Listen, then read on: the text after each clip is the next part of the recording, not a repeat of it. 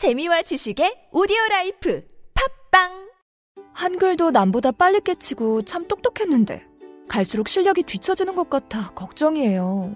혹시 초등학교 교과서 본 적 있어요? 어려운 어휘가 너무 많아요. 학교에서는 어휘 개념을 하나하나 설명해 줄 시간이 정말 부족하잖아요. 그럼 어떡하죠? 내 아이의 어휘만큼은 내가 책임져야죠. 어휘 공부의 정성. 초등어휘 삼천, 초등어휘 오천. 검색창에 초등어휘 3천을 쳐보세요. 말투 하나만 바꿔도 인사평가가 달라진다.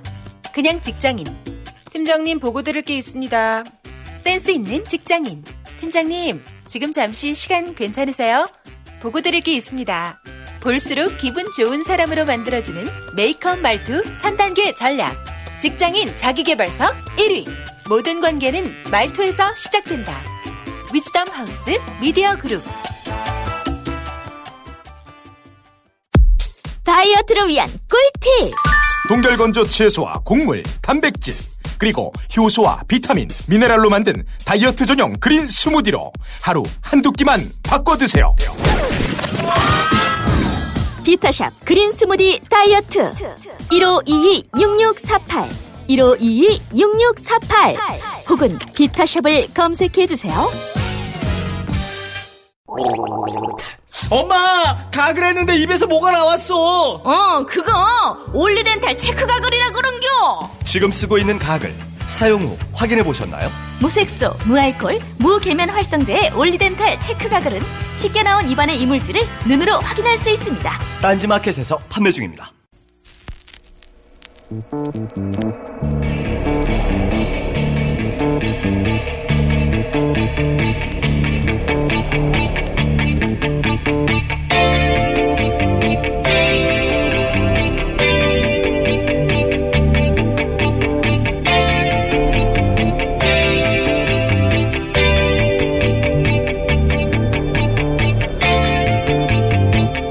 안녕하세요. 김호준입니다.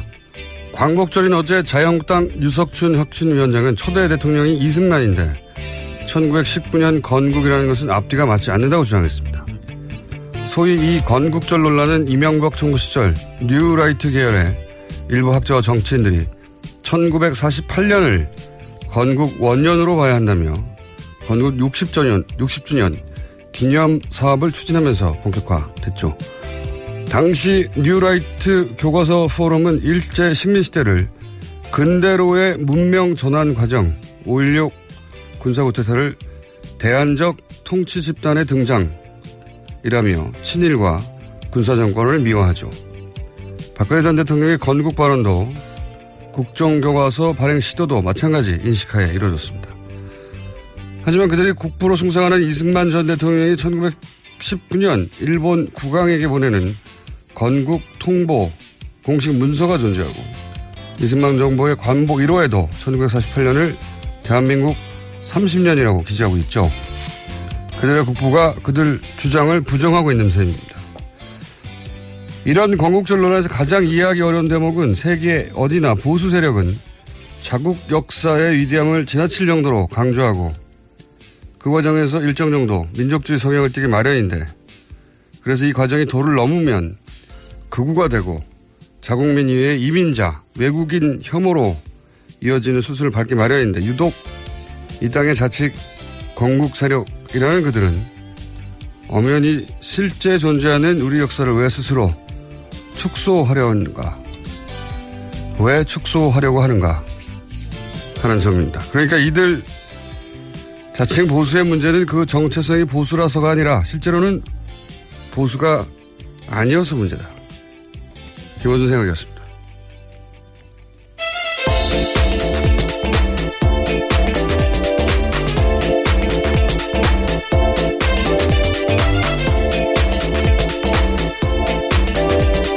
시사인의 김은지입니다. 자, 간만에 건국절 논란이 다시 나왔어요? 네, 그렇죠. 관련 뉴스가 있죠? 네, 먼저 전해드리겠습니다. 예. 문재인 대통령이 어제 광복절 경축사에서 한 이야기이기도 한데요. 그 앞서서 더 중요한 이야기들을 말씀드리겠습니다. 한반도에서 또다시 전쟁 안 된다. 정부는 모든 것을 걸고 전쟁만을 막을 것이다 라고도 이야기했고요. 한반도에서의 군사행동은 대한민국만이 결정할 수 있고 누구도 대한민국 동의 없이 군사행동 겨, 결정할 수 없다라고 이야기했습니다. 뿐만 아니라 북한에 대해서는요, 즉각 도발을 중단하고 대화의 장으로 나와야 한다라고 이야기했는데요. 우리가 돕고 만들어가겠다. 미국과 주변 국가들이 도울 것이라고 이야기했습니다.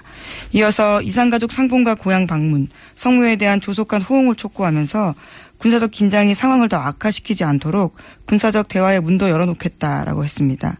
그리고 아까 말씀하신 건국절 관련된 이야기도 했는데요. 문재인 대통령은 2019년은 대한민국 건국과 임시정부 수립 100주년을 맞는 해라고 이야기했습니다. 내년 8일로는 정부 수립 70주년이기도 하다라고 이야기했는데요.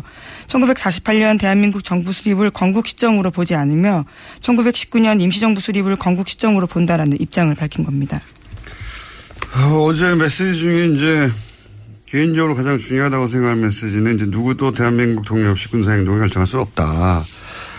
어, 이말꼭 필요했어요. 왜냐면은 지금 자국당에서 전쟁하겠다는 걸, 어, 우리랑 전혀 이야기하지 않고 미국이, 어, 미국의 대통령이 마음대로 계속 주장하고 있었잖아요. 며칠 동안이나. 예. 그래서 제가 계속해서 왜 우리 전문가, 우리 전직 국방장관, 뭐 우리 학자들, 어, 우리 쪽에서 이 미국의 트럼프 대통령 규탄하지 않느냐. 왜 우리하고 얘기도 없이 마음대로 우리 땅에 전쟁한다고 하느냐.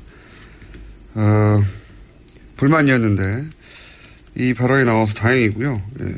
미국 언론도 이 발언에 반응했어요. 누구도 대한민국 독립 없이 군사행동을 결정할 수 없다라는 메시지에 대해서 미국이 이제 트럼프 대통령의 일방적인 군사행동 발언에 대해서 한국이 반발하고 경고하는 것이다. 이렇게 해석을 했고, 예.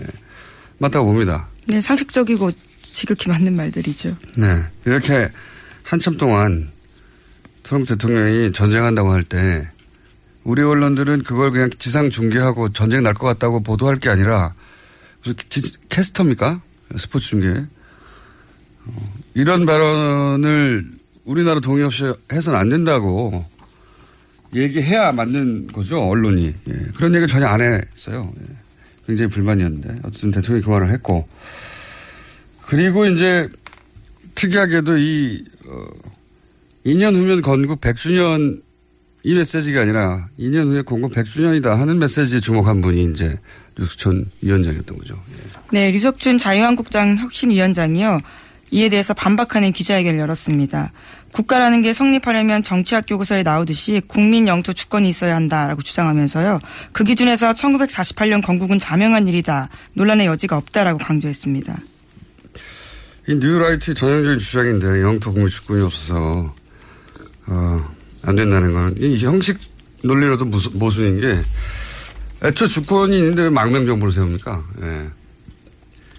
형식 논리도 모순이죠. 망명 정부가 있다는 건 주권이 없다는 거고 그때 식민 지배를 당했다는 건데 근데 이제 이명박 박근혜 정부 시절에 이 뉴라이트 계열의 건국절 주장이 이제 시작된 건데 본격화된 건데 이런 학자들 일부 정치인들만 이런 주장을 한 게 아니라 사회 각 분야 수장들을 이런 사람으로 바꿨어요 그때 예를 들면 역사 박물관장 무려 역사 박물 관장인데 이 관장 김영직 관장이죠.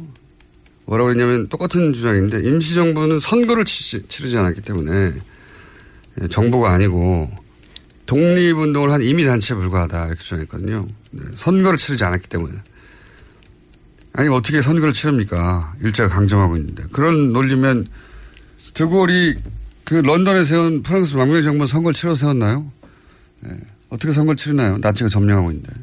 미국 같은 경우에도 영국 지배를 영토화 주권이 없던 1776년에 독립선언한 바 있거든요. 그런 논리로 따지면요. 그러니까요. 예. 그리고 막 프랑스 망명 정부는 그러면 프랑스 공화국 역사에 제외됩니까? 인정 안 합니까? 아니에요. 포함돼요. 말이 안 되는 건데 무려 역사 박물관장이 이런 얘기 한다는 거. 그리고 어 공영방송인 KBS 어, 이인호 이사장도 마찬가지 인식의 주장을 했죠. 이 이인호 이사장은 이 건군 60周年 기념 사업의 위원장이었어요. 애초에. 뉴라이터의 데모라고 할 수 있죠, 사실은. 예. 근데 이제 예를 들면 김구 선생은 독립을 반대해서 대한민국 공로자가 아니다. 이런 굉장히 신선한 주장을 하셨었어요. 예. 갱구 선생이 아마 남북 분단 상황에서 남쪽만의 단독 정부 그렇죠. 예, 구성에는 반대했는데 그걸 가지고 이제 대한민국 독립을 반대했다고 표현을 분단을 막아보려는 움직임에 대해서 그런 식으로 예. 폄하한 거죠. 그 독립을 반대해서 대한민국 공로사가 아니라고 하셨고, 예. 그리고 나서 해방 직후에 이제 친일파 청산. 실패했잖아요. 근데 이제 그걸 실패를 합리화해야 하니까 뭐라고 그랬냐면 그게 소련의 지령이었다. 친일파를 청산하라고 주장하신 분입니다. 예. 실패가 아니라 소련의 지령을 막아내는 게 되는 거죠. 좋은 거죠. 그러니까 친일파 청산을 못한 거는.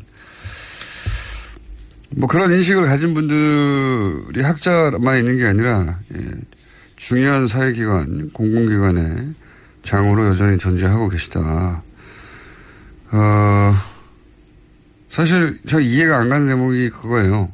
원래 이제 보수는 자국의 역사를 막 뻥튀기 하는 경우가 많잖아요. 진보 진영에서 오히려 뭐 민족주의로 흐르는 것에 대해서 경고하고. 아무래도 그렇죠. 예, 그런데 거꾸로예요. 예, 여기서 보수라고 주장하는 분들은 이게 아마도 많은 역사자들이 주장을 하지만 어, 그래야 이제 친일을 했던 행적들. 예. 어, 왜냐면은 당시 친일파들이 갈아탄 배가 반공이었거든요. 지금 이 뉴라이트 측에서 주장하는 것은 1945년부터 1948년까지 3년 동안 반공 투사들이 대한민국을 건국한 거다. 이런 인식이거든요. 예. 반공 투사들이. 근데 그 반공 투사라고 하는 분들이 어, 당시 친일파들이 갈아탄 배였단 말이죠. 그렇게 반공 투사들이 건국의 주체가 돼야 자신들이 대한민국의 적통이 되는 거죠. 정통 세력이. 예. 그런 이유가 아니겠는가. 그렇지 않고서는 이게 이해가 안 가는 주장이죠. 왜 자국 역사 존재하는 거를 일부러 삭제하려고 합니까? 참고로 이인호 이사장의 조부가 친일 인명사전에 등재된 분이에요. 예. 그것과 이것과 꼭 관련이 있다는 말은 아닙니다. 그냥 참고 사항입니다. 예. 참고 사항. 자, 어쨌든 어제 경축사가 미국과 그리고 자칭 보수라고 하는 뉴라이트 계열의 인사들의 반응이 각각 나왔던 멘트, 어, 내용이 있었습니다. 자, 다른 뉴스는요? 네, 계속해서 외교안보 소식도 전해드리면요. 북한 김정은 조선노동당 위원장이 보름 만에 모습을 드러냈습니다. 북한 미사일 부대를 총괄하는 전략군 사령부를 찾은 모습이 공개가 된 건데요. 김정은 위원장은 전략군 사령부를 둘러보고 감 포위 사격 방안을 보고받았다고 북한 매체가 전했습니다. 미국을 향해서 최악의 한반도 정세가 어느 쪽에 유리한지 잘 따져보라고 이야기했는데요. 미국의 형태를 좀 더 지켜보겠다라는 태도를 밝힌 겁니다. 뭐, 안 지켜보면 어떡합니까? 그러니까 감포위 사격 계획은 당장 실행하지 않겠다라는 뜻을 돌려 이야기한 거라고 뭘 볼수 당장. 실행을 안 해. 실행 안 하지. 근데 이 뉴스를 전한 북한 방송 멘트들은 어, 북한 멘트들이 워낙 드라마틱하지만 너무 드라마틱해서 코믹해요. 예를 들어서 이거 소식을 전하면서 비참한 운명의 분초를 다투는 고달픈 시간을 보내고 있는 어리석고 미련한 미국 놈들 뭐 이렇게 표현하잖아요. 물론 미국 트럼프 정부가 요즘 국제사회로부터 조롱을 받고 있긴 하지만 그렇다고 미국이 지금 이, 이 사태 관련해서 비참한 운명의 분초를 다투는 고달픈 시간을 보내고 있지는 않거든요. 네, 코믹합니다. 그러면서 더 웃긴 것은 미사일을 어디서 쏘고 어떻게 날아갈 건지 다 그림으로 보여줬다는 겁니다. 예, 그렇죠. 김정은 위원장이 어제 보고받는 자리에서 미사일 발사 장소와 표적을 공개했습니다. 지휘봉을 든 김정은 앞에 커다란 작전 지도가 놓여 있었는데 거기에는 감포위 사격 계획입니다. 미사일 예상 궤적이 그대로 보입니다. 안 쏜다는 거죠. 의도적으로 노출하고 협박강 무슨 협박을 협박입니까? 했다라고 볼수 예. 있는 거죠. 진짜 쏠 거면 누가 이렇게 합니까? 안 쏜다는 거죠, 거꾸로. 어, 그러면서 이제 괌에 있는 기지의 위성사진도 띄우고 다 알고 있다 이거죠. 예. 태평양 한가운데 섬의 기지도 위성사진으로 잘 받아오면서 어떻게 우리나라는 무인기 날리나 모르겠어요. 예. 위성사진으로 보험되는 것을. 해상도도 아주 좋은데. 어쨌든 그렇게 이제 일찍 쇼죠. 예. 북한도 쇼를 하는 거고. 미국도 이제 물러서서 이제 전쟁한다는 얘기는 더 이상 안 하고 있고요. 예. 우리나라 계속 불만이 그거예요. 결국 이렇게 될 것이 자명한 일이었는데 우리 언론에서는 왜 전쟁 난다는 뉴스만 계속 전쟁하겠다는 트럼프 발 뉴스만 이렇게 돼요. 마구 깔아버리는 건지. 그걸 오히려 규탄해야 되는 건데. 아니, 누구 마음대로 우리 땅에 존재한다는 거냐고. 자, 다음 뉴스 있습니까? 네, 계속해서 전해드리면요. 국정원 개혁이 관련된 소식도 전해드리겠습니다. 댓글 부대 사건 전해드리고 있는데요. 댓글 부대 민간인 팀장 30명이 검찰 수사에 넘겨졌다라고 명단이 검찰 수사에 넘겨졌다라는 소식 전해드렸습니다. 이 중에 국정원 퇴직 직원도 있다라고 하는데요. 30명 중에 3명 가량이 포함돼 있다라고 합니다. 일명 양지의 회원들인데 검찰은 양지의 회원들로 팀을 꾸려 활동한 걸로 보고 있다라고 합니다. 소위 이제 오비들인데 예. 국정원 오비들. 저는 이걸 보면서 무슨 걱정이 드냐면 이 오비들에 의한 그 국정원 정치 세력화가 우려된다. 이제 이 댓글이라는 게 국내 정치에 국정원이 개입을 한 거잖아요. 그런데 이제 국정원에서 퇴직한 사람들의 모임, 그 모임의 일부 인사들을 이렇게 팀장화 했다는 건데, 어, 원래 국정원은 정치 개입이 금지되어 있습니다. 국정원법상. 네, 국정원법상. 근데 이제 이렇게 민간이 된 신분, 전직 국정원 직원들을 어, 조직화해서 정치 개입을 하게 만든 거잖아요. 예. 국정원 혹은 국정원 오비들에 의한 정치 세력화. 예. 저는 그 대목을 굉장히 우려됩니다. 이미 이런 식으로 10년 이상 지나갔기 때문에 10년 가까이. 어, 아예 정당을 가입하면 모르겠어요. 근데 소위 음지에서 예, 정치 개입을 하는 이름은 양지 양지회입니다. 예. 음지에서 양지를 지향한다고 해서 양지가 된 건지는 모르겠습니다만. 예, 거기서 기원했다라는 설이 강력합니다. 예. 야간 양지로 나가야 되는데 여전히 음지에서 정치 세력화는 국정원 오비들에 대해서 이번에 국정원 TF에서 예, 그 조직 돌아갈까요? 예, 관계도를 반드시 파악해야 된다 그런 생각 듭니다. 다음 뉴스는요? 네, 방산비리 소식 오랜만에 전해드리겠습니다. 한국항공우주산업 그러니까 카이 협력업체 D사 대표 황모 씨가 어제 구속됐습니다. 허위 회계 자료를 바탕으로 거액의 대출을 받은 혐의로 구속영장이 청구가 된 건데요. 판사, 법원에서는 증거인멸 우려가 있다라면서 검, 영장을 내줬습니다. 검찰의 방산비리 수사에도 탄력이 붙을 전망입니다. 영장을 내줘서 놀랬다는 보도 같네요. 꼭. 예. 예, 뒤에 말들을 제대로 연결 못해서 죄송합니다. 아니 최근에 사실 어 최근에 영장 실질심사하는 영장 판사들이 이 기각을 많이 했죠. 우병우, 뭐 정유라 기각이 많이 있었잖아요. 최근에 그러면서 고영태는 구속하고 그다음 에 달걀 달걀 이제 물병 던진 그 어, 친박단체 친박단체 네. 회원으로 추정되는 네, 분이었습니다. 그분도 기각을 해버렸고 이 카이도 기각을 했었죠. 굉장히 의외의 사건들이 기각이 많이 됐고 이 사안에 대해서는 내일 한번 제가 오늘 시간이 거의 다 된 것 같아서 다시 한번 자세히 짚어볼 생각인데 왜냐하면 이해 이해가지 않는 대목들이 있어요. 예. 미화가 데 이제 카이는 드디어 황모 씨 첫 구속이 됐네요. 예. 카이 관련해서는 첫 구속입니다. 예. 조금 속도가 날리나요? 이 황모 씨라는 분도 잠적했었거든요. 구속영장, 어, 실질심사에 안 나왔죠. 네, 아예 연락을 끊어서 검찰이 추적에 나서기도 했었습니다. 실질 심사에 안 나오는 경우 흔치 않거든요. 예. 그런데 사라졌다가 다시 나타났습니다. 그 사이에 뭐 준비를 한 것인지 이왕은 그냥 실질 심사를 받았고 구속영장이 발부가 됐다까지 첫 번째 구속입니다. 그런데 구속영장 기각이 최근에 너무 많다. 영장 전담 판사에 의한. 이 대목 한번 짚어볼까 합니다. 내일 짚어보죠, 그건. 자, 어, 시간이 거의 다 됐네요. 예. 하나 정도 더 할수 네. 있을 것 같다고 해놓고 꼭 두 개를 하거나 하죠, 제가.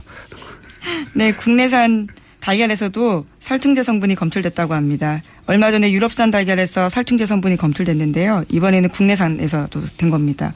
농림축산식품부가 잔류농약 검사를 실시했는데 경기도 남양주시의 한 농장에서 살충제 성분인 피브로닐이 검출됐다라고 합니다. 궁금한 것은 이게 작년에는 없었냐, 예. 올 초에는 없었냐. 이게 이제 유럽산 달걀에서 이게 검출됐다고 하니까 아마 해본 것 같은데, 그죠? 네, 전수검사에 예. 들어간 거죠. 그 전에도 있었을 것 같아요, 저는. 예. 몰랐을 뿐이지. 다 먹었다는 거죠. 예. 그럴 개연성이 높다. 예. 유럽에서 살충제 성분이 검출되지 않았다면 우리는 모르고 계속 먹었을 것이다. 예. 그런 생각이 듭니다. 자, 하나 더 하죠. 네. 트럼프 대통령 뉴욕 사저에서 시위가 있었습니다. 최근 들어서 백인 우월주의자 관련된 옹호 발언을 했다라는 것들 때문에요. 유혈 시위 있었는데요. 그와 관련해서 사람들이 트럼프 대통령 사저 앞에서 시위를 벌인 겁니다. 그리고 뭐 소위 이제 대통령 자문위원회 이런 데 소속된 주요 CEO들이 탈퇴를 선언하고 어 왜냐면은 미국은 다인종 사회고 CEO들 선거 CEO들이나 보면은 이제 이민자들도 많고 예 유색인종도 많거든요. 특히 뉴욕은 더더군다나. 그래서 트럼프 대통령의 지지율이 보통 미국 대통령 임기 말 정도 지지율을 달리고 있습니다. 예, 지금 역대 최저치인 34%라고 합니다. 네. 이게 이제 대통령 임기 말 가장 인기 없는 미국 대통령의 임기 말 정도 지지율인데 예. 이미 도달했어요. 1년도 안 됐는데 신기록입니다. 여기까지 하겠습니다. 하겠습니다. 시사인의 김은지였습니다. 감사합니다. 모닝똥? 제겐 사치였죠. 내가 토끼인지 토끼똥이 나인지 내가 변을 본 것인지 변을 당한 것인지 나는 바나나이고 싶다. 간혹 구렁이이고도 싶다. 미궁! 빅동의 추억 미궁 대장사랑이 찾아드립니다. 혈중 콜레스테롤 개선과 배변 활동에 도움을 주는 건강기능식품입니다. 검색창에 미궁 대장사랑 미궁장사랑 이름 바꿨어요. 프로바이오틱스 12종 추가. 미궁 대장사랑. 골반 잡자 바로 잡자 바디로직 허리 통증 바로 잡자 바디로직 2017년 cool summer 바디로직 라이트 출시 통기성이 좋아 땀 걱정 없이 한여름에도 쾌적하게 입은 듯 안 입은 듯 가벼움의 신축성은 그대로 자세가 좋아지는 골반 교정 타이즈 바디로직 검색창에 골반 교정 바디로직 라이트 아무도 묻지도 따지지도 않고 가입하셨다고요? 보험은 너무 어려워요. 걱정 마십시오. 마이보험 체크가 도와드립니다. 1800-7917 마이보험 체크로 지금 전화 주세요. 1800-7917 이미 가입한 보험이나 신규 보험도 가장 좋은 조건을 체크해서 찾아드립니다. 인터넷 한글 주소 마이보험.com 또는 카카오톡에서 아이디 검색 마이보험을 친구 추가하여 상담하실 수 있습니다.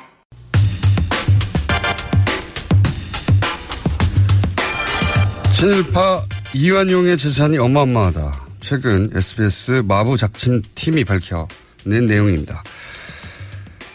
이 내용은 지난 2006년 발족해서 4년간 활동했던 친일 재산 조사위에서 작성한 보고서를 토대로 밝혀낸 건데요. 이준식 전 친일 재산 조사위 상임위원 연결해서 이 내용 좀 짚어보겠습니다. 안녕하세요. 예, 안녕하세요. 어, 조사의 활동이 마감된 게 2010년이죠. 네, 그렇습니다. 네, 그 때 어, 백서를 발간했고 그 백서를 토대로 해서 지금 SBS 팀이 이번에 내용을 받은 겁니까?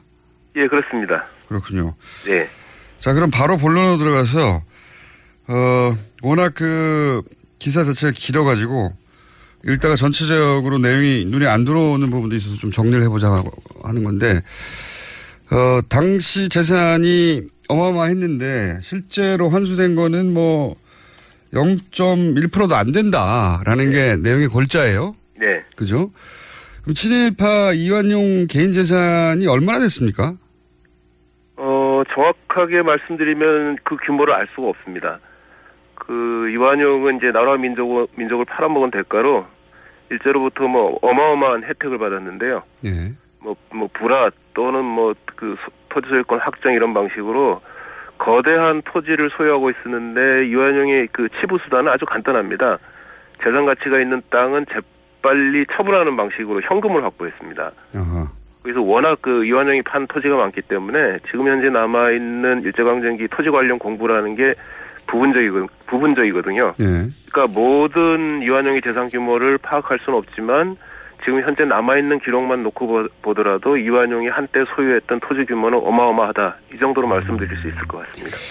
이 어마어마하다는 표현이 이제 수치로 환산하면 이완용 어, 소유로 확인된 부동산의 0.05%만 환수됐고 나머지 네. 99% 이상이 환수되지 못했다. 네.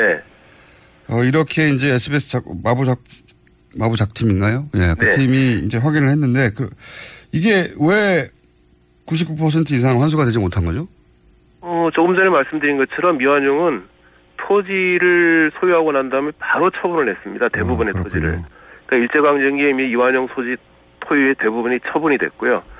일부 남아있는, 극히 남아있는 일부의 이제 재산도 해방 이후에 어, 처분이 됐고, 또 그나마 이- 그 가운데 또 일부 남아 있는 토지도, 어, 제, 그 후손들이 어, 이 특별법이 세- 시행되기 전에, 그러니까 친일재산지 국가 귀속이 시작되기 전에 처분하고 해외로 뭐 이민을 간 것으로 알고 있습니다. 아, 그렇군요. 네. 그러니까 근데 그 토지도 결국은 대장으로 확인된 토지만을 말하는 거죠, 지금? 예, 그렇습니다. 확인이 되지 않는 것은 더 많을 수도 있겠네요, 당연히. 예, 뭐 이미 그 멸실된 토지 공부가 꽤 있거든요. 이제 그 토지 그런 재산을 확인할 수가 없고요. 특히 어 1945년 8월 15일 이후 한반도가 남북으로 분단되지 않았습니까? 네. 북쪽 관련 문서는 저희가 뭐 볼 수 없는 게 많으니까요. 아하, 그렇죠. 그러니까 북한 지역에 있던 토지가 토지 같은 경우에는 확인할 수가 없죠. 토지 이외의 재산 관계는 어떻게 파악이 됐었습니까, 당시? 어, 특별법상 이제 재산조사위원회가 재산을 조사해가지고 국가로 귀속시키는 업무를 이제 맡게 돼 있었는데요. 네. 재산 그러면 동산, 부동산을 모, 두 포함하지 않습니까? 네네.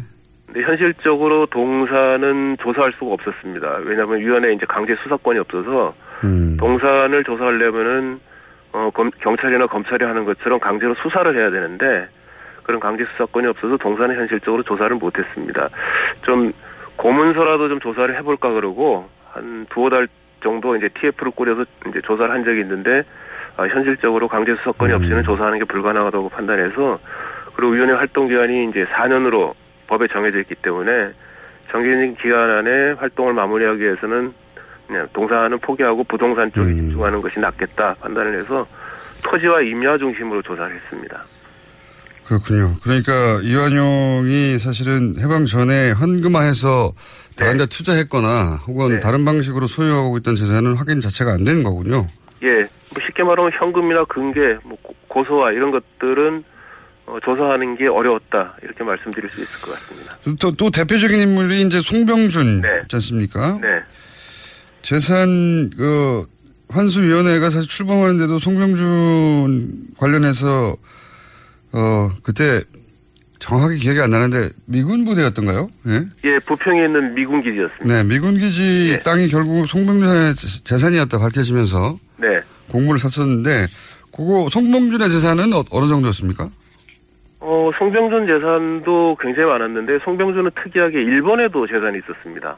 예. 어, 홋카이도에 어마어마한 그 토지를 소유하고 있었는데, 송병준이 일본에 홋카이도에 소유하고 있던 땅은 특, 또 특이하게도 당시 일본 천황이 송병준에게 특별히 하사한 재산이었습니다. 그러니까 이제 명백히 그야말로 친일의 대가로 취득한 재산이죠. 네. 그 홋카이도 땅을 비롯해서 송병준의 재산 대부분은 1920년대 이미 다 처분이 됐습니다. 송병준이 일제강점기에 이미 그 파산을 했거든요.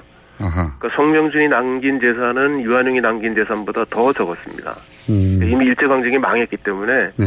어, 쉽게 얘기하면 자본 투자를 잘못, 잘못해가지고 망했어, 쫄딱 망했습니다. 그렇군요. 네. 그 점은 다행입니다. 땅도 사실은 예. 송병준이 이미 일제강점기에 일본인에게 처분한 땅이고요. 일본인에게 처분한 땅이 조선 총독부 소유를 거쳐서 해방 이후에 대한민국 소유로 대한민국 국유지로 바뀌었는데 송병준 재산이 아, 대한민국 국유지로 바뀌는 과정에 모든 문서가 위조된 것이다. 이 땅은 송병준 재산이 맞다라고 어, 대한민국을 상대로 소유권 소송을 제기한 거죠. 이 송병준의 송병준 후손의 이런 행위가 어, 국민들의 정서를 어, 국민들의 분노를 일으켜가지고 음, 어. 친일 재산의 국가 기속이라는 이제 특별법이 만들어질 수 있, 었던 배경이 됐습니다. 그랬었죠. 이제 정확하게 기억이 납니다. 네네. 예. 그래서 소송이 어떻게 결론 났습니까? 결국. 어, 소송 결과 그뭐 송병준 후손이 주장하는 것처럼 문서가 위조된 게 아니고 예. 어, 부평 미군기지 땅은 대한민국 어, 소유 소유가 맞다라고 법원에서 확인을 했죠. 그 친일파였지만 어쨌든 친일파 재산 환수에 기여를 한 면이 있네요. 의도치 네. 않게. 예. 역설적으로 그렇게 됐습니다. 그렇군요. 근데 당시 이제 그 활동 시한도 4년이었고 네. 부동산만을 대상으로 했었기 때문에 보고서 작성하면서 좀 아쉬움이 많으셨겠습니다, 당시. 예, 아무래도 그 해방 직후에 사실은 친일파가 소유했던 재산을 당시 했다면 이제 몰수였겠죠. 네. 몰수를 했으면은 그야말로 더 많은 재산을 그 몰수할 수, 몰수할 수 있었을 것이고, 그, 그런 만큼 또 뭐 사회 정의가 또 민족 정의가 실현되는, 어, 계기가 됐을 텐데, 해방 직후에 친일 청산에 실패하는 바람에 60년이 더 지난 시점에서 친일 청산을 하게 됐고, 국가 차원의 친일 청산을 하게 됐고, 그러다 보니까 이미 처분된 자산이 너무 많아서 좀 아쉽다는 생각도 듭니다. 또그 일부 어, 국민들도 어, 생각했던 것보다 친일 자산이 너무 적, 적은 게 아니냐 뭐 그런 아쉬움을 표하는 얘기를 듣기도 했습니다. 제 기억으로는 그래서 이제 활동은 4년을 하지만 네. 이후로는 재단 형태로 만들어서 계속 활동을 이어간다 이렇게 들었던 걸로 기억하는데 그 이후에 어떻게 됐습니까? 어, 친일 재산 조사위는 이제 뭐 후속 작업에 대한 규정이 없었고요. 네. 어, 친일재산조사위원회와 비슷한 시기에 했던 다른 과거사위원회들의 예. 경우에는 어, 후속 기구를 만들어서 어, 뭐 기억하고 기억하는 일, 예. 국민들에게 기억시키는 일, 더 나아가서는 남아 있는 잔, 그 자녀 업무도 처리하도록 이렇게 어, 돼 있었는데 어, 참여정부에서 이명박 정부로 이제 정권이 넘어가면서 그런 후속 기구를 만드는 작업 자체가 완전히 무산이 돼 버렸죠. 아, 그랬군요. 네네. 그래서 이 보고서로 그냥 끝이 났군요. 예, 예, 재산, 친일재산 조사위원회도 그래서 활동을 마감하기 전에 당시 그 이명박 정부에게 어, 건의서를 낸 적이 있습니다. 어, 이 과거사를, 과거사 청산을 위해서는, 어, 국가 차원의 상설기구가 필요, 필요하다. 그래서 국가기구의 어, 상설화를 좀 검토해달라는 건의서를 냈는데, 그냥 무시당했죠. 무시당한 정도가 아니라 정반대로 이제 예, 뉴라이트가 득세하게 되고 친일이 아니다. 예, 근대화 과정이었다. 예. 이렇게 주장하는 상황이 정반대 상황이 벌어졌으니까요. 예. 네네. 그때 소위 이제 저 대표적으로 이완용, 송명준 얘기만 했습니다만 네. 어, 득세한 그 고관 대작 친일파들의 재산이 상당했을 거 아니겠습니까? 네네. 그 재산이 그러면 이완용뿐만 아니라 거의 환수되지 못하고 결국은 그 후손들이 물려받아서 여전히 어, 국가로 기속될 만한 재산들이 남아 있다 이렇게 보시죠. 어, 그러니까 후손들이 소유, 후손들이 현재 소유, 아, 당시 소유하고 있었던 재산들 대부분은 이제 국가로, 어, 귀속이 됐고요. 확인된 것은 예, 국가, 소- 국가 소속, 국가 소유라고 이제 확인을 한 거고요. 예. 근데 환수하지 못한 부분은, 어, 일제강점기는 물론이고 해방 이후에도 친일파나 또는 친일파 후손들이 처분해서 다른 형태의 재산으로 전환한 재산을 그렇군요. 예, 어, 친일 재산으로 그 국가 기속을 못한 거죠. 왜냐하면 특별법을 만들면서 국회에서 어, 친일 재산을 환수하는 일도 중요하지만 거래의 안전성을 확보하는 것도 중요하다. 그래서 이미 처분된 재산은 친일 재산으로 볼 수 없다는 그런 규정을 넣기 때문에 음, 다른 사람의 소유로 넘어갔다면 예를 들어서. 예, 예. 음.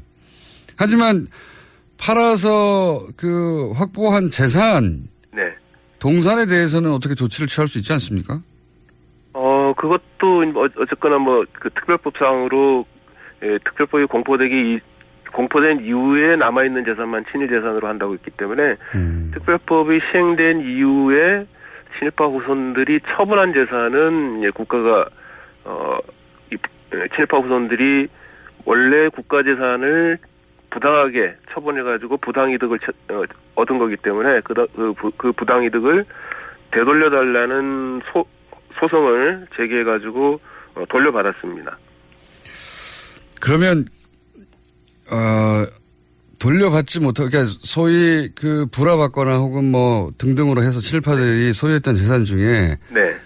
어, 지난 2006년부터 4년간 활동해서 환수해낸 동산 부동산을 포함하여 네. 예를 들어서 뭐 100의 재산을 친일 과정을 통해서 획득했는데 네. 그 위원회 활동으로 전체 중에 어, 몇 퍼센트나 되돌려 환수했을까요?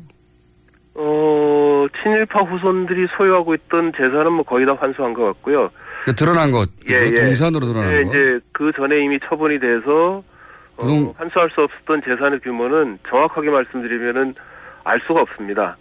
왜냐하면은 그 아까 말씀드린 것처럼 공부 네. 자체가 토지 관련 공부 자체가 완벽하게 남아 있는 게 아니기 때문에 근데 어쨌거나 우리가 상상할 수 있는 수준 이상으로 친일파의 재, 그 재산 소, 그 소유 규모가 어마어마했다. 그 정도는 말씀드릴 수 있을 것 같아요. 어마어마했다.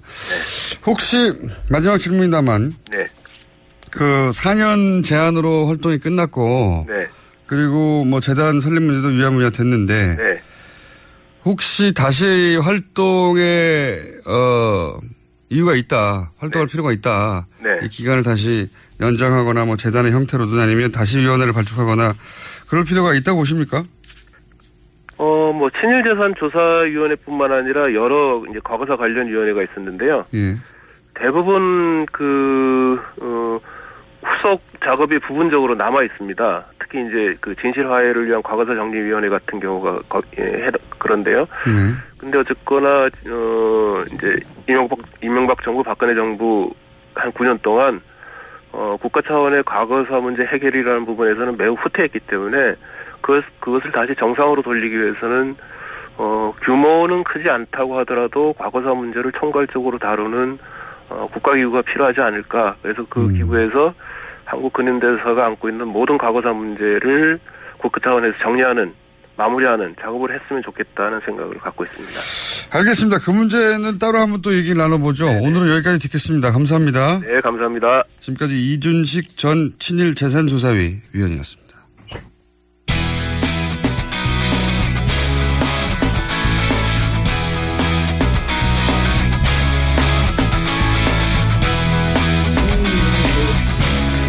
자, 불이 들어왔는데 양지열 변호사 혼자 잡담을 하고 자, 오늘 어, 정리 대마왕, 중망, 소마왕 등등등으로 불리다가 사건 요양마 예, 요 잠시 주초에 등장했던 양지열 변호사님.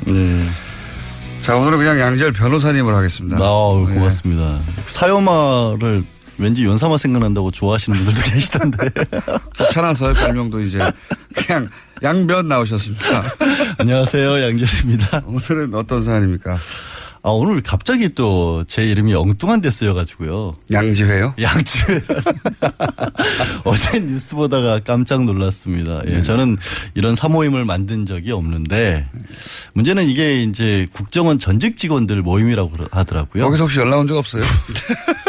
당신도 가입해볼 생각이 없냐고?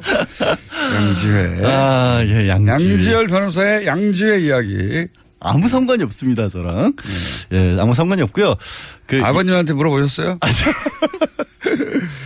그 양우회라는 데는 이제 국정원 현직 직원들의 정식 공제 모임이고. 네. 현직 여- 여기는 이제 은퇴한 분. 은퇴한 분들의 모임인데 왜 왜 양지회냐면 예전에 그 안기부 시절에 네, 음지에서 양지를 지향한다. 음지에서 양지를 지향한다. 그 이름을 따서 만들었고 사실 그게 이제 정설인가요? 저도 그런 얘기는 듣긴 했는데. 그것도 모르죠, 사실은. 그러니까요. 왜냐하면 모임 한- 숫자가 한 7천 명 된다고 90년대 유일하게 알려진 건데 7천 명이면 국정원 이전으로 거슬러 올라가는 게 아닌가 싶기도 해요. 그래서 이제 음지에서 국정원에서는 이랬지만 이제 은퇴했으니까 양지로 나온다. 그래서 양지에다 뭐 이렇게 음.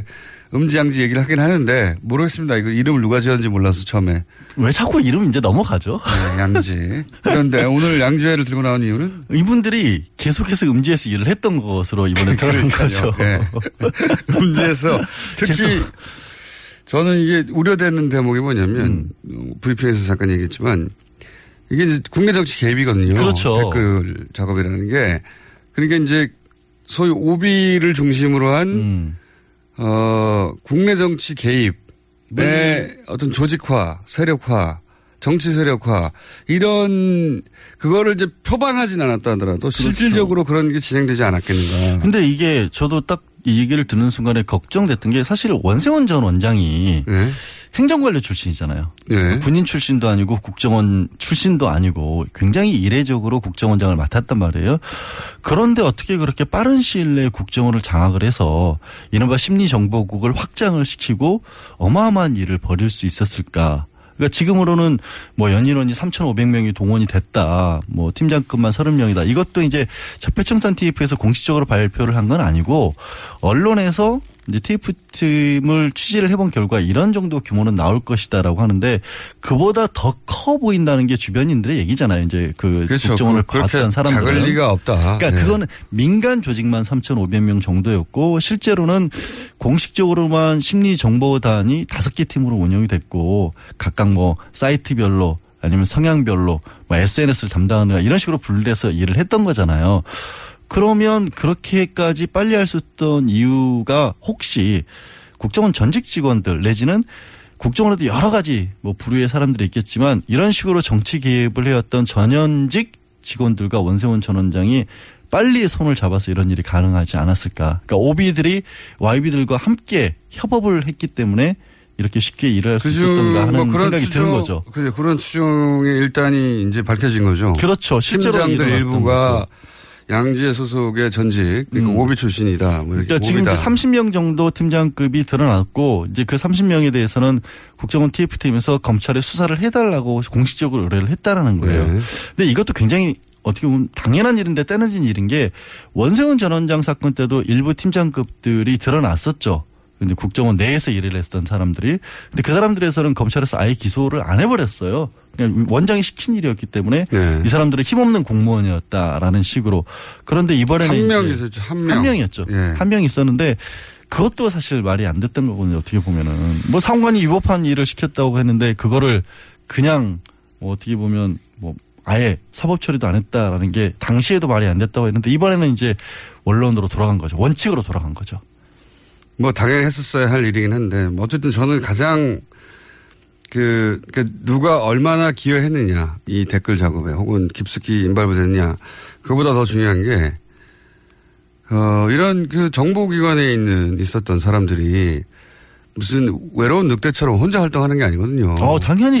그럴 수가 없죠. 그러니까 저는 이, 게 이제 자기, 자기들끼리, 자기들끼리의 얘기도 있었을 것이고 이것이 음. 어떤 더군다나 이런 기관에 근무하는 분들은 큰 대명분 하에서 본인이 일한다고 믿기를 원해요. 음. 그러다 보니 나는 지금 예를 들어서 뭐 새누리당에 어, 차기 대통령을 당선시키기 위해서 총선 대선에 기여하기 네, 위해서 댓글을 달고 있어 이게 아니라 그렇죠. 국가 민족을 위해서거든요.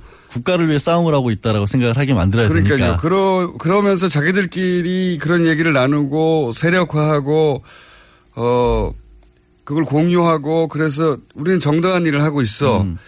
정치 세력화. 저는 그 국정원 오비들의 정치 세력화. 국정원 내부 직원도 우려되지만 그것을 의심해 볼 만한 징후들이 있단 말이죠. 음, 왜냐하면 심리지 아까 심리정보단을 얘기를 했고 그 안에 다섯 개 팀을 얘기를 했었는데 보통 그 사람들이 했던 일 같은 경우가 아침에 이제 국정원장 말씀 자료 같은 걸 근거로 해서 오늘은 어떤 글들을 주로 써야 된다는 자료를 받아갔다라는 거예요. 네. 근데 그거 그러면 그 글은 누가 썼을까요? 이거는 정치에 대해서 상당히 이해관계가 깊고 그러면서도 얘기한 것처럼 야 이거는 우리는 좋은 일을 하고 있다라고 믿게끔 만들 만큼 어떤 정보에 관해서 굉장히 파삭한 정통한 사람들이 작성을 했다라는 거거든요. 기본 자료 같은 것들은 그거를 지금 국정원 내부에서 했느냐 아니면 얘기한 것처럼 양지회 소속 원로들이 이런 작업들을 했느냐 이런 부분이 좀 밝혀질 필요가 있는 거죠. 그리고 이제 그 소위 양재 소속이라고 하면 어 물론 뭐 중간에 퇴직한 사람도 있겠지만 나이가 차서 은퇴한 사람도 있단 말이죠. 그럼요. 그럼 다 부하 직원이거든요. 그러니까 사실상 이거는 네. 전직이라고 부를 수가 없는 사람들이 그래서 제가 아까 얘기한 것처럼 원세원 전 원장도 결국 이런 사람들과 손을 잡았던 게 아닌가. 그리고 아 그래서인지 이런 아이디어가 거꾸로 그런 오비들에서부터 나왔을지도 몰라요. 네. 그래서인지 이 국정원 TF팀에서도 원래는 원세훈 전 원장 어차피 재판 들어가 있고 8월 30일 날 결심 재판 선고 나니까 따로 불러 조사 안 하겠다고 했거든요. 근데 이 문건들이 발견이 되고 어 당시 원세훈 전 원장이 썼던 당시에 국정원 내 메인 서버 같은 것을 이번에 조사를 해보고 나서는 원세훈 전 원장을 부르기로 했다는 거예요. 그러니까 뭔가 이 안에서 당연한 거고. 어, 엄청나게 연결이 돼 있는 부분이 나왔다라는 거죠. 어, 저는 그래서 이 오비 팀장 몇 명이 있었다. 뉴스는 이렇게 짧지만, 어, 이 오비의 조직은 따로 없는 건지, 양재가 아니라, 양주의 내부에, 내부에 확실한 적폐라고 할 만한 세력이 그 있는지 있는지, 그런 의구심을 가지고 이 팀장 간의 커넥션이라든가, 음. 예, 그 움직임을 따져봐야 된다. 단순히 댓글 몇 개, 몇 개를 작성하는데 어떤 식으로 기여했다. 이렇게 따져서는 안 되는 일이라고 봅니다. 그러니까 얘기한 것처럼 그럼 이제 그것도 수사를 해봐야 되는 거고 그럼 이제 원성원 전 원장을 부른다는 의미는 결국에는 그 위로 어디까지 올라가느냐가 이 다음 수사의 관건인 거죠. 국정원장 위는 대통령밖에 없어요. 일단은 정무수석실이 있죠. 정무수석실이 있는데. 아니 대통령 직속 기관이기 때문에 그 독대해서 보고하는. 그러니까 이제 원성원 전 원장이 굉장히 특이한 게도 국정원장이 대통령을 독대하는 일이 이명박 정권 이전은 또 없었거든요. 김대중 노무현 전 정권 때는 사라졌다 거의 사라졌다가 노무현 정부 시절에 없애버렸죠. 네, 없애버렸죠. 네. 공식적으로. 근데 않겠다고. 일주일에 한 번씩 독대를 했단 말이에요. 네. 독대를 하면서 이렇게 중요한 사안을 보고를 안 했을까? 본인의 그건 뭐, 예. 안 했다면 그게 말이 안 되는 거죠. 라고 어, 원- 우리는 추정할 수밖에 그러니까 없죠. 원세훈 전 원장이 국정원에서 가장 크게 그러니까 독, 어떻게 보면은 수거 뭐 그래서 그분의 독점적인 사업이라고 해야 되겠죠. 그게 이제 심리정보단 사업이었기 아니, 때문에 다음 정권, 그러니까 현 정권이 아니는 다음 정권에 의해서 판가름 나는데 음. 다음 정권을 자기들 손으로 창출해내겠다. 프로젝트니까 가장 중요한 프로젝트죠. 이 프로젝트의 성과를 대통령에게 보고하지 않았다. 이건 말이 안 된다고 저는 봅니다만은 그건 그건 뭐 검찰이 그래서 그 부분을 볼 수밖에 없는 구조라는 거죠. 지금 검찰이. 그걸 밝혀내야 되겠죠. 입증 가능할지는 모르겠습니다. 입증 가능한 부분이 아마 지금 그 메인 서버에서 나왔던 문건이 아마 뭔가가 그, 그, 것 때문에 저는 원세훈 전 원장을 부르는 것 같아요. 상암동 본드 저희 이제 고정 코너 상암동 본드 김상욱 씨도 그런 이야기를 아. 하셨어요. 어떻게 입증하냐? 당연히 부인할 텐데 그 문서로 입증해야 될 것이다. 음. 그렇죠. 네. 문서로 입증해야 되는데 그것들이 뭔가 근거가 되는 게 나온 것 같고 30명에 대해서 검찰에 그 다 수사를 의뢰를 했다는 것도 원래 이제 수사라고 하는 게 바닥에서부터 거슬러 올라가잖아요. 그, 럼 당신은 누구 지시를 받았냐, 누구까지 개입이 돼 있냐, 어떤 내용을 알았느냐 이런 것들을 다 파악하기 위한 거니까 결국은 거슬러 거슬러 올라가는 작업을 시작을 한 거고 그쪽에서는 그리고 이제 서버 문건들은 아마 상부로 직접적으로 보고 올라갔던 것들이 거기서 어느 정도 나왔다고 보는 거고. 대통령의 보고한 문서는 따로 알 수가 있답니다. 대통령이라고 그러니까 다른 부처는 다른 부처로 간다고 네. 표기가 돼 있는데 음. 표기가 안 되면 대통령이래요. 예. 표기가 그 몰랐죠. 저도 몰랐어요. 상암동 본드 이야기입니다. 그 대통령하고 써 있는 게 아니라 안 써 있다. 확인을 안 해봤기 때문에 저도 모르는 네. 거고 특수문서의 그러니까 종이 자체 출력을 다르게 한다는 얘기는 들었어요. 네. 아예. 그거는 뭐 다 알려진 이야기인데 대통령이라고 쓰지 않는다는 걸 몰랐다 이런 거죠. 음. 상암동 본드분을 만나봐야겠네요. 대통령 보고용 이렇게 쓰지 않는다 오히려. 아, 오히려. 예. 그렇습니다. 자, 이 사건이 그래서 전혀 다른 양상으로 발전할 수 있다. 지금까지는 누가 어떤 댓글을 몇 개 달았다 가지고 계속 짜- 짜증나게 굉장히 그, 그 밝히면 뭐합니까? 몇 개 달았다는 걸 지금 와서. 그걸 누가 시켰고 얼마나 큰, 큰 규모로 혹은 이게 조직적이었나 그걸 한 사람들이 정치 세력화 됐냐 이게 진짜 골자거든요. 그렇죠. 지금은 이제 결국엔 대법원까지 가서 파기환송 됐다는 것도 네. 뭐 댓글 사건 몇 개 증거 인정하냐 마느냐 정도였는데 그런 정도로 끝나지 않을 사안이 되고 있는 거죠. 그런 와중에 있다. 예. 네. 시간이 어떻게 됐나 모르겠네요. 이제 시간이. 왜 저를 보면서 시계를 물어보세요? 예? 아니, 본인은 방송을 하도 여러 군데 다니니까 자동으로 할까봐. 아. 생체 시계로. 20초 남았습니다. 자, 그래서 어, 오늘은 그 양지열 변호사님이 양지에 대해서 얘기를 했는데 딱히 뭐 내용이 없네요. 아니 여태까지 얘기를 했는데 왜 내용이 없다고 하세요? 양주에